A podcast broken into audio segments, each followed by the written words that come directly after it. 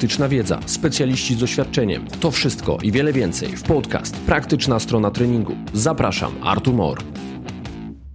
Cześć, zapraszam do kolejnego odcinka podcastu Praktyczna Strona Treningu, a dzisiaj ze mną przed mikrofonem fizjoterapeuta i trener, któremu zazdroszczę kreatywności. Mój gość jest ze mną przed mikrofonem już po raz trzeci, panie i panowie, Jakub Surmacz. Cześć Kuba. Cześć, witam serdecznie. Zacznijmy może od motywu, dlaczego ten odcinek powstał. Lada dzień światło dzienne ujrzy wyjątkowy materiał, który Kuba poczynił dla praktycznej strony treningu. Będzie to materiał związany z treningiem wzroku w przygotowaniu motorycznym. No i tym samym nadarzyła się okazja, żeby tym podcastem kilku słuchaczy zainteresować i tą tematykę przybliżyć. Zatem zacznijmy od najbardziej fundamentalnego pytania. Czym w ogóle ten trening wzroku jest, Kuba?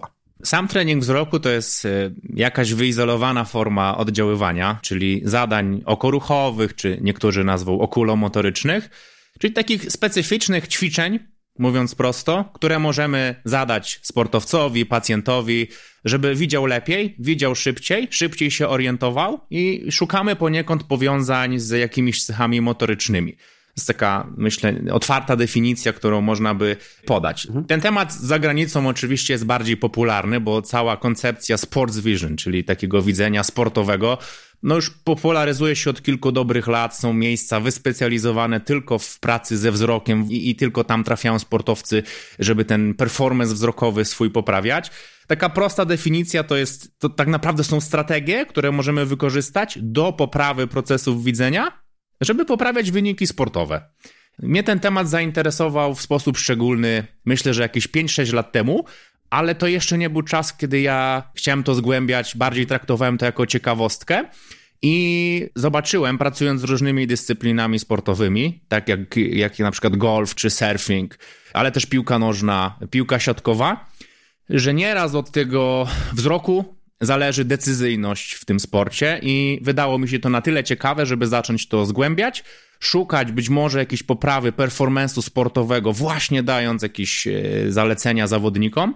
Inny też aspekt, pewnie dzisiaj go poruszymy, to jest to, że mało który zawodnik przechodzi przesiewowe, podstawowe badanie wzroku, samej ostrości widzenia, a sports vision to nie tylko ostrość widzenia, to też zdolności postrzegania, przetwarzania informacji i jest tego sporo. Nawet nie trzeba mieć jakiejś głębokiej wiedzy, żeby zwizualizować sobie rolę tego wzroku, w ogóle zmysłu wzroku w rozeznaniu na polu gry, gdzie są moi zawodnicy, gdzie jest piłka, jeżeli mówimy o sportach zespołowych, żeby mieć tą lepszą decyzyjność. No i teraz tak sobie myślę, że w dzisiejszych czasach, zwłaszcza młodzi sportowcy, młodzież, nastolatkowie, nawet jeżeli są w sporcie, to są kuszeni jednak patrzeniem w ekran, czy to telefonu, czy grami komputerowymi, czy po prostu nauką, która już odbywa się i za pomocą książek, ale również odbywa się za pomocą komputera i ta ekspozycja na takie patrzenie na konkretną odległość w jeden punkt jest duża. No i teraz takie pytanie. Czy takie osoby młode, młodzi sportowcy będą z tego czerpali? Czy to jest ten kontekst, o którym myślę, że będzie dla nich miał wartość? Na pewno jest to grupa sportowców, która z tego korzysta, bo biorąc pod uwagę te nawyki, o których wspominałeś, jakie te osoby rozwinęły w związku z cyfryzacją, czy dzisiaj nawet się mówi o cyfrowej demencji, czyli mamy pogorszoną zdolność skupiania uwagi czy koncentracji przez nadmiarowe, niepotrzebne korzystanie z urządzeń elektronicznych i tak się dzieje, ale no tak mówiąc prościej, rozleniwia to nasz wzrok, bo musimy patrzeć tylko z bliska i koncentrować wzrok tylko na tym, co się dzieje blisko. A często w sporcie jest tak, że my musimy koncentrować nasz wzrok na tym, co jest daleko, albo mieć tak zwaną przerzutność spojrzenia, bardzo szybko orientować się, co się dzieje i bardzo szybko wyostrzać sobie pewne informacje, ekstraktować je, można powiedzieć, z otoczenia. Więc na pewno takie osoby skorzystają. Powinno to być poparte oczywiście badaniem, bo to też nie jest tak, że teraz każdy trener przygotowania motorycznego na ślepo będzie dawał ćwiczenia czy rekomendacje. Tego raczej bym unikał. Jeżeli ja podejmuję taką pracę, to zawsze przede wszystkim zwracam uwagę na pewne zachowania charakterystyczne czy nawyki zawodnika. Jeżeli on korzysta z tego telefonu na przykład za dużo, to są badania, które pokazują, że zakres widzenia obwodowego, tak zwanego peryferyjnego, zmniejsza się. Z różnych powodów. Jeżeli wyostrzam, czyli ten mój hard vision jest tylko na jakiś obiekt centralny, to jakby mniej ważne, mniej istotne są te komponenty, które są na obwodzie. Rzadziej muszę mrugać, rzadziej muszę przerzucać ten wzrok, używać tych szybkich ruchów oczu czy jakiegoś skanowania. To tak jak z aparatem ruchu trochę. Jeżeli ja tego nie podtrzymuję w zakresie takim, do jakiego zostało to poniekąd stworzone, czyli nie korzystam z tych wszystkich zakresów kątowych widzenia, to jakość tego widzenia będzie gorsza. My nie mówimy już o obniżaniu się ostrości widzenia, która też postępuje, bo sports vision to nie są te optyczne korekcje wad wzroku, tylko to jest poprawa jakości widzenia, poprawa jakości ruchów oczu.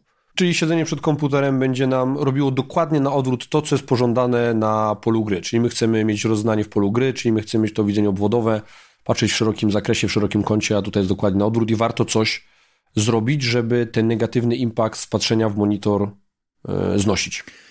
To raz, a dwa, to jest też taka specyficzny rodzaj koordynacji, który pozwala mi na przykład śledzić akcję piłkarską tu i teraz na bieżąco, bo kontroluję piłkę, kontroluję przeciwnika, który jest naprzeciwko mnie, ale dostrzegam już na przykład zbliżającą się osobę z boku, gdzie muszę kątowo, to się dzieje w sposób automatyczny nieraz, ale jakość tego czy zakres tego potrafi spadać, więc można to w określony sposób stymulować. No widzenie jest tak jak siła czy szybkość pewnym istotnym komponentem tego, jak ty dobrze grasz w swoją dyscyplinę i zdaje się, że dużo osób zaczyna to zauważać, wprowadza pewne elementy dodatkowe, bo to warto podkreślić, że to jest element dodatkowy, to nie jest wymiennik, czy to nie jest rdzenna zdolność motoryczna, którą należy rozwijać, ale można to umiejętnie wplatać zarówno w skali roku do jakiegoś badania okresowego, widząc charakterystyczne cechy, chociażby zmęczenie u sportowca albo brak zainteresowania dyscypliną w jakiś nieprzewidywalny sposób nagle, to jest komponent, na który myślę warto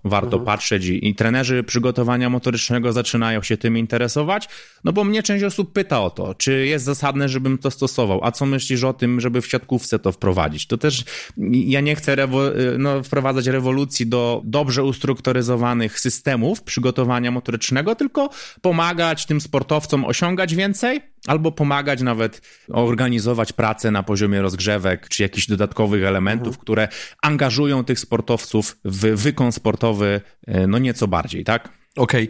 Jak wygląda diagnostyka potrzeb w tego typu treningu? Czyli czy mamy pewien zestaw, który działa na każdego i w ogóle jest zasadny, czy może trzeba to doprecyzować, trzeba poczynić jakieś testy diagnostyczne?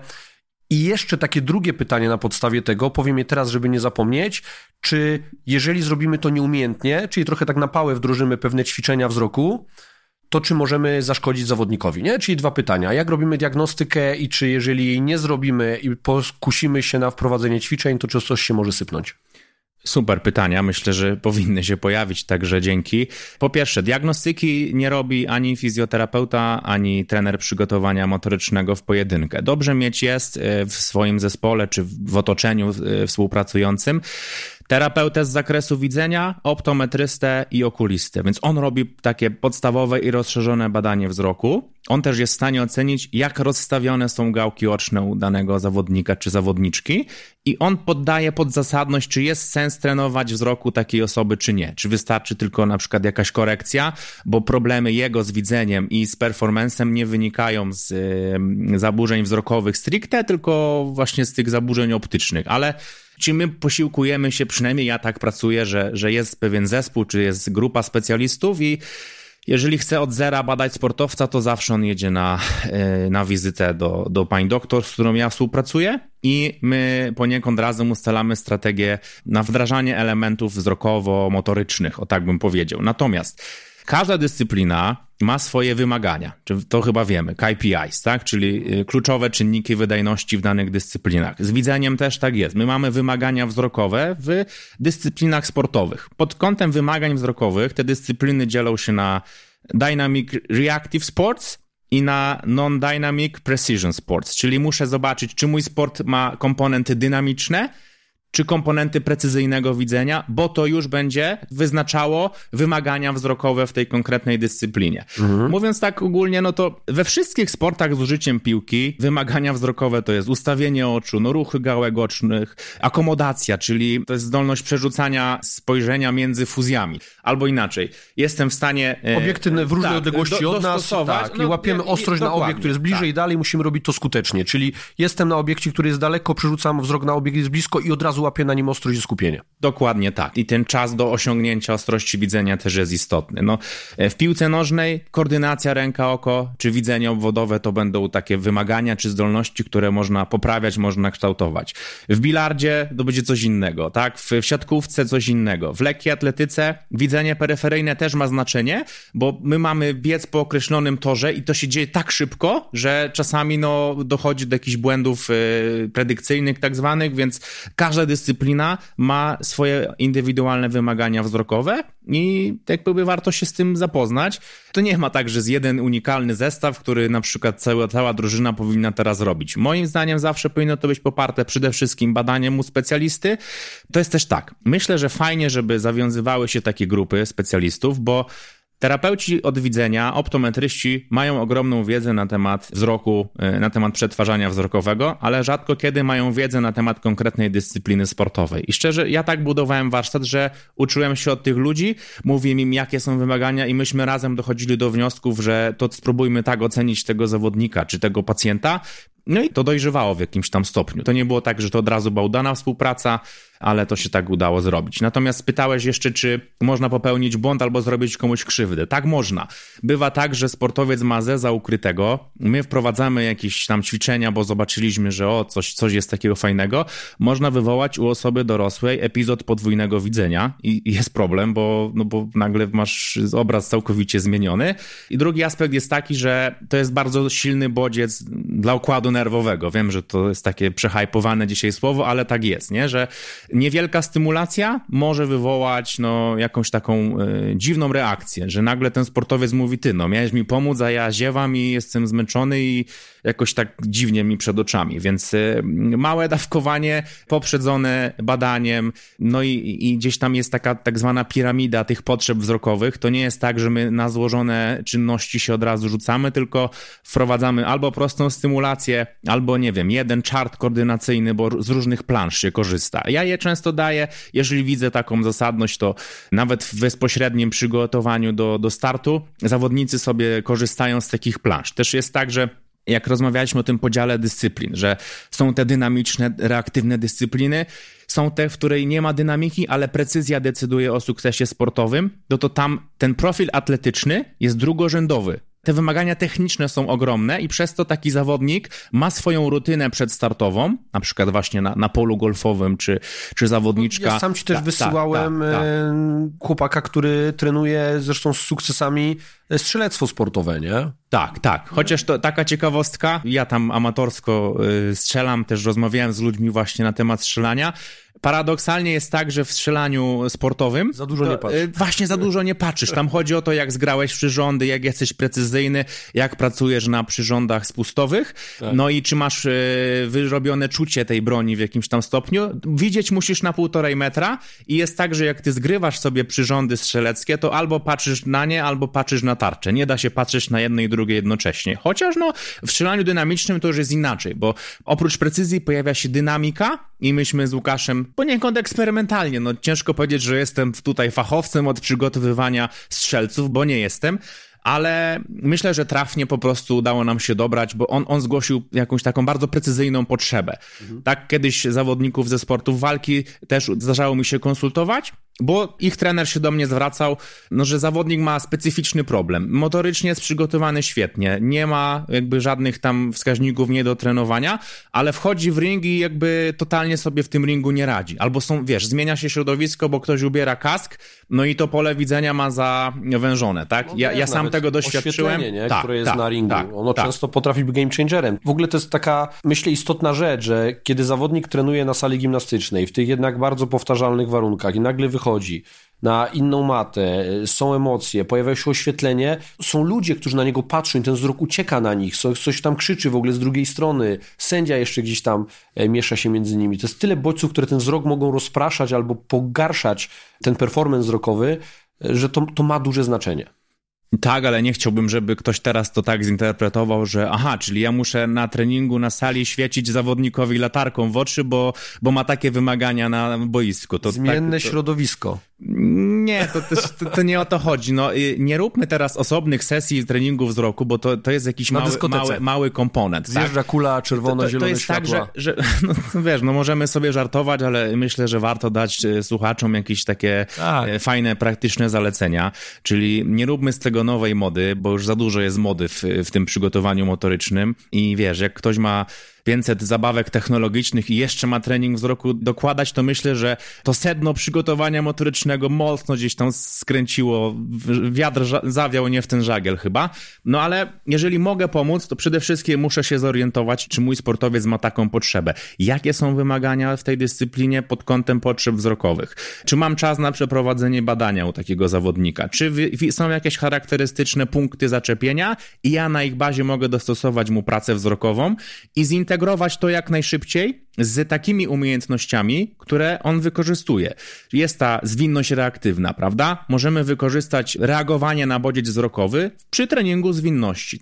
Jest, to się nazywa perceptual speed, czyli nazwijmy to roboczo postrzeganiem szybkości. Możemy do projection, czyli do tego elementu istotnego weź podpowiedz, projektowaniu ruchu, ty jesteś specjalistą od predykcji kilkusekundowych. Jest taka parafraza w neurobiologii, że rzeczywistość w sporcie to jest to, co myśli mój mózg, że stanie się za pół sekundy na podstawie tego, co wie sprzed pół sekundy. Możemy, jeżeli jest ten czas reakcji pogorszony, to oddawać jakieś rodzaje stymulacji. Jeżeli chcę poprawić zdolność do zmiany kierunku, poruszania się, to mogę wykorzystywać plansze koordynacyjne, żeby to zintegrować razem z reakcją na jakiś bodziec. I tego jest dużo. W sensie, ja też nie chcę wywołać jakiejś sztucznej presji na słuchaczach czy na osobach zainteresowanych, bo to naprawdę można wpleść jako element zabawowy, tylko wykluczając, że nie zrobię tym krzywdy sportowcowi, tak? Zresztą myślę, że popularne są te wszystkie fitlighty, te światła reakcyjne. To też jest jakaś forma pracy wzrokowej, wzrokowo-przestrzennej orientacji, dostosowywania się do zmieniających się warunków środowiska, ale to jest coś, co gdzieś tam ja kupuję, tylko też nie możemy z tego robić, nie wiem, zbyt dużej rzeczy teraz. No właśnie, i takie fundamentalne pytanie, nie? Czy to wszystko, o czym mówisz, to czy to jest koncept, który nadaje się na osobną sesję treningową, czy przypadkiem to nie powinien być taki insert do tego, co robimy na przykład w ramach rozgrzewki?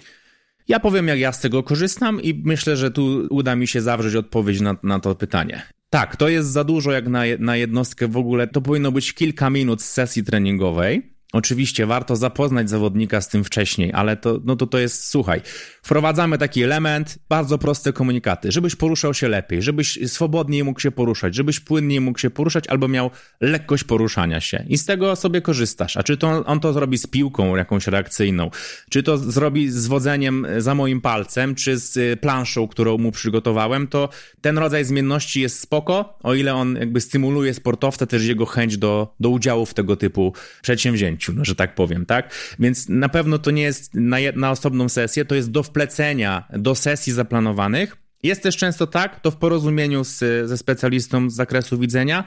Jeżeli sportowiec ma jakiś określony deficyt związany ze wzrokiem, to on po prostu ma swoje ćwiczenia czy ćwiczenia korekcyjne, które wykonuje w ciągu dnia. 2-3 razy po parę minut on po prostu to robi. Pewnym uniwersalnym zadaniem dla sportowców może być celowe rozluźnianie akomodacji, tak nazwijmy to roboczo. Czyli korzysta się wtedy z flipera, to jest coś, co nam potrafi przybliżyć bądź oddalić tekst, który czytamy, albo zawodnik ma dwie plansze, ma literki małe na małej planszy, literki większe na dalszej planszy i on sam sobie robi to przerzucanie wzroku i to są takie rzeczy, które on może robić w domu, w czasie wolnym. Raczej nie dawałbym tego na sesji.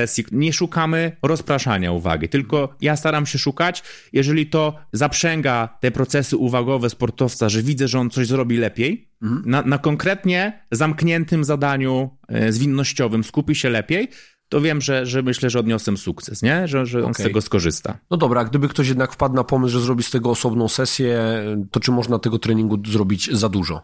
No ty po części odpowiedziałeś, że ktoś tam jakieś wady wzroku ukryte, no to może coś się sypnąć. Czy to jest przypadek skrajny? Chciałem go celowo podać, żeby uczulić, że no nie róbmy tego na pałę, za przeproszeniem.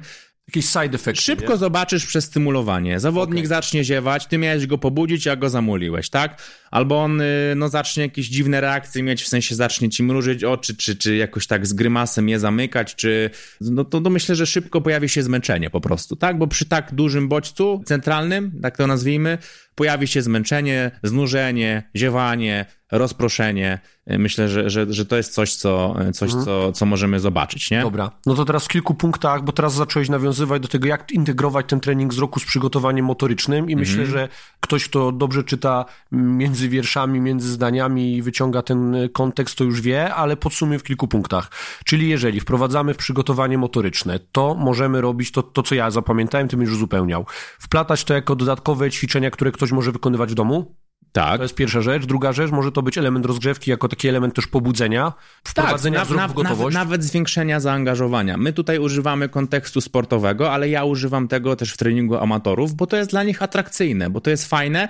Myślę, że to jest pewna forma interakcji między trenerem a podopiecznym, nazwijmy to, no bo to jest jakaś forma integracji, to jest fajne po prostu, no to też pod tym kątem to myślę nie jest nic nowego, bo definicja integracji tam sensorycznej to już nam od dawien dawna towarzyszy. Ja myślę, że w ogóle pojęciem monotonii jest to coś, o czym zapominamy w świecie przygotowania motorycznego i fizjoterapii, mogę śmiało dodać, i bardzo często bazujemy na tych samych schematach i o ile pracujemy cały czas z nowymi ludźmi, wyprowadzamy ich z jakich problemów, ci sportowcy się zmieniają, to wszystko jest okej. Natomiast w pewnym momencie, kiedy pracujemy na przykład 5. sezon z tą samą drużyną, to takie ciekawostki nabierają na znaczeniu. Niekoniecznie z uwagi na tą merytorykę, która za nimi stoi, ale są właśnie przełamaniem pewnej rutyny, która sama w sobie uatrakcyjnia zajęcia i wzbudza większą chęć do realizowania czegoś nowego. I to też uważam, że nawet czasami rzeczy pozornie błahe mogą być game changerem właśnie dlatego, że są po prostu czymś nowym po 5-6 latach współpracy. To z pewnością i ja uważam, że jeżeli coś jest w stanie zintegrować zespół sportowy, zespół drużyny siatkarskiej, a te elementy, przecież oni spędzają mnóstwo czasu razem i myślę, że taka współzadaniowość czy praca razem w oparciu o zadania wzrokowo-motoryczne może być fajnym takim odświeżeniem, nadaniem świeżości sportowcowi w jakimś stopniu, tak? No dobra, a w fizjoterapii, no bo to jest trochę temat też bliższy mnie i tobie. Jak to z pacjentami? Może jakimi pacjentami, przy jakich case'ach? Przy jakichś dolegliwościach bólowych odcinka szyjnego można wprowadzać proste elementy wzrokowe, które są poniekąd zintegrowane z zakresami rotacji odcinka szyjnego, więc można to użyć jako elementu dystrakcji, czyli pacjent skupia się na wodzeniu wzroku i wprowadza się ponad zakres bólowy, z którym do nas przyszedł. Można to użyć jako jakiejś formy uatrakcyjnienia tego ćwiczenia, gdzie on musi po prostu odtwarzać zakres rotacji w odcinku szyjnym, którego miał za mało. Można używać tego w ćwiczeniach rozciągających. Jest tak, że tam, gdzie ja skupię swoją uwagę wzrokową, to w pewien sposób jestem w stanie większy zakres ruchu uzyskać. Natomiast nie nazywałbym tego neurostretchingiem, tylko po prostu zwiększam zaangażowanie nad danym taskiem, nad danym zadaniem, którego ktoś ode mnie wymaga. Zdarza mi się pracownikom biurowym, jeżeli wiem, że monotonnie korzystają z tego wzroku, to dostają takie plansze koordynacyjne, oni wieszają je na swoim stanowisku pracy, bo to jest tak, że jeżeli ja na chwilę na czymś innym skupię ten wzrok, będę musiał częściej mrugać, częściej przerzucać to spojrzenie, to jest jakiś obszar stymulacji. Inne proste zalecenie, związane poniekąd ze wzrokiem, to jest to, żebyśmy raz na jakiś czas, podaje się, że co 20 minut powinienem, jeżeli patrzę cały czas na to, co jest blisko, czy czasem to jest 6 centymetrów, to powinienem spojrzeć na te tam 6 metrów w dal gdzieś tam, nie? Czyli żeby rozluźnić tą akomodację, nie? No mam nadzieję, Kuba, że słuchacze zapamiętali kilka fajnych rzeczy, a przynajmniej wiedzą, dlaczego warto się tematyką zainteresować. Jeżeli wzbudziliśmy to zainteresowanie, no właściwie jeżeli Kuba wzbudził to zainteresowanie, to ja ze swojej strony mogę odesłać do naprawdę obszernego szkolenia autorstwa Kuby, który zawiera i część teoretyczną i praktyczną. Szkolenie dostępne na stronie praktyczna strona treningu.pl i myślę, że zarówno trenerzy przygotowania motorycznego, jak i fizjoterapeuci mogą takim narzędziem, jakim jest trening wzroku, wzbogacić swój warsztat i w pewnym kontekście odnosić naprawdę doświadczać naprawdę fajnych efektów z sportowcami czy pacjentami. Podpisujesz się, Kuba? Zrobiłeś dobrą robotę tym szkoleniem? Tak, myślę, że na mnie to zrobiło wrażenie. Mamy w Polsce taką tendencję do wstydzenia się naszych osiągnięć, bo ja jestem dumny z tego, no duże słowo, ale jestem bardzo zadowolony. Bardzo się starałem, żeby to przygotować w sposób taki wyczerpujący, bo jest obszerny wykład, wszystko poniekąd o czym rozmawiamy, ustrukturyzowałem w jakąś tam hierarchię. Chciałem dostarczyć trochę wiedzy, ale też takiego zaplecza, jak budować swój warsztat związany z widzeniem, czy ja w ogóle powinienem z tego skorzystać, bo to też ja nie chcę ludzi tu na siłę zachęcać do tego, tylko jeżeli odnajdą faktycznie, mój sportowiec ma charakterystyczne problemy, albo w mojej drużynie warto będzie to wprowadzić, mój sportowiec może poruszać się lepiej, to wtedy zachęcam, żebyście wiedzieli, co oceniać. To jest wszystko w tej części wykładowej. Nagraliśmy też część praktyczną u ciebie w klubie, tak gdzie tak naprawdę krok po kroku jest pokazana. Cała karta oceny widzenia sportowca, cały proces oceny wzroku z perspektywy już oddziaływań trenera przygotowania motorycznego, jak to zintegrować z różnymi pomocami trenerskimi, no i jak to integrować, bo to jest taka klamra, takie domknięcie, czyli jak to wprowadzać w trening zwinności, żeby to było właśnie takim uzupełnieniem, a nie, że nagle ja przestaje skupiać się na rzeczach ważnych, bo zobaczyłem jakąś ciekawostkę. No to nie w tą stronę. To ma być pomocą i tak chciałem to stworzyć, tak to przygotowałem i cieszę się, że już budzi to jakieś zainteresowanie. Tak, byliśmy przecież na konferencji, poznaliśmy parę trenerów, czy z Łukaszem Kirszenszteinem rozmawialiśmy, który w Harlingu pracuje i on się żywo zainteresował, także tak myślę, że też czeka i będzie mi miło, jak ktoś z tego skorzysta, napisze do mnie, też służę zawsze podpowiedzią, czy jakimś tam uzupełnieniem, także zapraszam. Ja się podpisuję pod tym, zrobiłeś kawał dobrej roboty i zachęcam wszystkich słuchaczy do tego, żeby tą tematyką zainteresować się właśnie poprzez Kubę. Jakubie, bardzo dziękuję Ci za przybliżenie tematu i mam nadzieję do usłyszenia w ramach innych projektów. Trzymaj się. Dzięki, do usłyszenia. Odsłuchałeś odcinek podcastu Praktyczna Strona Treningu. Jestem właściwie pewien, że zainteresuje Cię mój drugi podcast o nazwie Praktyczna Strona Dietetyki. Polecam, Artur Mor.